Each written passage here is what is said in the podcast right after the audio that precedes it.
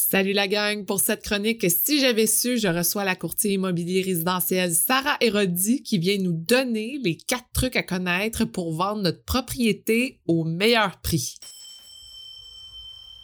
Salut Sarah! Salut Sophie! Aujourd'hui, je veux juste revenir sur un point que tu nous as fait une chronique euh, sur les points à savoir avant de commencer à vendre une propriété. Maintenant, on veut savoir comment bien vendre, comment avoir un meilleur prix pour sa propriété. Effectivement, donc aujourd'hui, on y va avec la seconde étape, donc les quatre éléments à mettre en place pour s'assurer d'avoir une vente au meilleur prix. Donc, le premier point, la première impression est la plus importante. Donc, pour la première impression, on va commencer dès l'extérieur de votre propriété. Je conseille toujours à mes clients d'investir un peu de temps ou un peu d'argent également sur la première présentation de la propriété et donc l'aménagement paysager. On passe la tondeuse pour couper le gazon, on arrache les mauvaises herbes, on fait un bel aménagement paysager également, mais il faut tout de même faire attention aux coûts qui peuvent augmenter assez rapidement. Il faut simplement que tout soit beau à première vue. On passe à l'intérieur, trois mots d'ordre. Ménage, épuration et homestaging. Le homestaging va aider les clients potentiels à se visualiser, à se projeter dans votre propriété. On réorganise donc la disposition des meubles. On dégage absolument tous les comptoirs. On rouvre les rideaux pour faire rentrer un maximum de luminosité. Et surtout, vous l'avez probablement déjà entendu, mais on ne le répétera jamais assez. On dépersonnalise la propriété. On enlève toutes les photos personnelles. On enlève tout également les signes de décoration personnelle. On veut que le tout soit le plus neutre possible.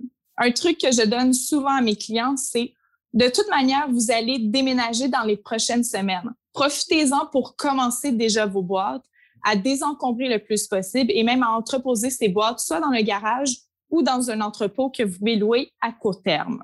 Donc, le ménage. Le ménage n'est pas à sous-estimer. On passe le balai, on passe la mop, mais également, on enlève tout ce qui traîne. Tous les jouets, les meubles en trop, les vêtements. Pourquoi? Parce que même si vous vendez une propriété parce que vous, vous manquez d'espace, il se peut que la propriété va convenir au prochain acheteur. Par contre, si vous avez énormément de biens, de matériel qui occupe l'espace, vous allez lancer le message au prochain acheteur comme quoi qu'il manque d'espace de rangement. Et finalement, on finit les rénovations qui sont rapides. Si vous avez des trous dans les murs, des luminaires brisés ou encore des moulures qui sont arrachées, c'est le moment de le faire. Et ça se fait rapidement à peu coût et ça donne une très belle première impression à vos clients potentiels. Point numéro deux, les rénovations qui sont intelligentes. Parce qu'on va regarder tout d'abord le marché dans lequel que vous êtes, si vous êtes dans un marché de vendeurs ou d'acheteurs, mais surtout avant d'embarquer dans des rénovations, on va regarder le squelette de votre maison et donc la structure, la fondation, le toit, les fenêtres. Vous avez beau avoir préparé votre propriété, la mettre extrêmement belle au goût du jour, au goût de la majorité des gens. Si votre propriété est belle, mais qu'il y a de solides problèmes au niveau de la fondation ou encore au niveau du toit, donc vous risquez de perdre des offres très alléchantes.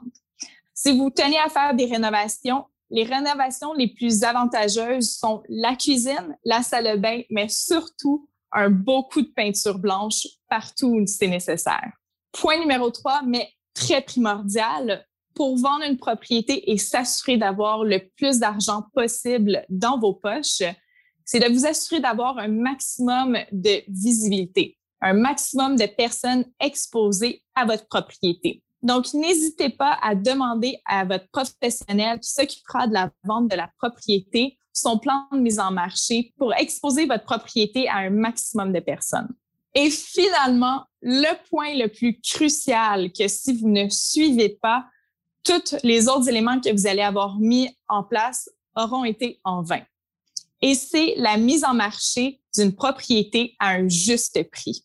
Si vous mettez une propriété en vente à un prix trop élevé, vous risquez de perdre des acheteurs potentiels qui vont se dire que vos attentes sont irréalistes et qui ne voudront simplement pas visiter la propriété et par la suite négocier avec vous. À l'inverse, si on y va avec une mise en marché avec un prix très bas, les clients vont se dire soit qu'il y a un problème avec votre propriété, que vous soyez dans une zone inondable, qu'il y a des problèmes de fondation, des problèmes de moisissure, etc. Ou encore, comme qu'on peut le constater maintenant dans le marché de vendeurs qu'on se trouve en 2020-2021, les acheteurs risquent de se dire qu'il y aura beaucoup trop d'offres sur la table et qu'ils n'auront pas la chance de mettre la main sur la propriété. Et donc, dans les deux cas, vous allez vous priver de visites qui risquent de se transformer en clients qui sont tombés en amour avec votre propriété et d'offres substantielles sur votre table. Génial, merci beaucoup Sarah. Maintenant, on sait comment bien vendre notre propriété. Si les gens veulent plus d'informations, comment font-ils pour te contacter? Aussi simple, vous pouvez me retrouver sur les plateformes de Facebook, Instagram au nom de Sarah Héroldi. Merci beaucoup Sarah. Merci à toi. Merci d'avoir été à l'écoute. J'espère que vous êtes incroyablement inspirés pour vos projets. Si ça vous intéresse de garder contact, rendez-vous sur Instagram sur le compte de Femmes de Fer ou abonnez-vous à l'infolettre. Et si vous aimez l'épisode, vous pouvez laisser un commentaire. C'est ce qui me motive à trouver les meilleures femmes de fer pour vous. Et je vous dis à la prochaine.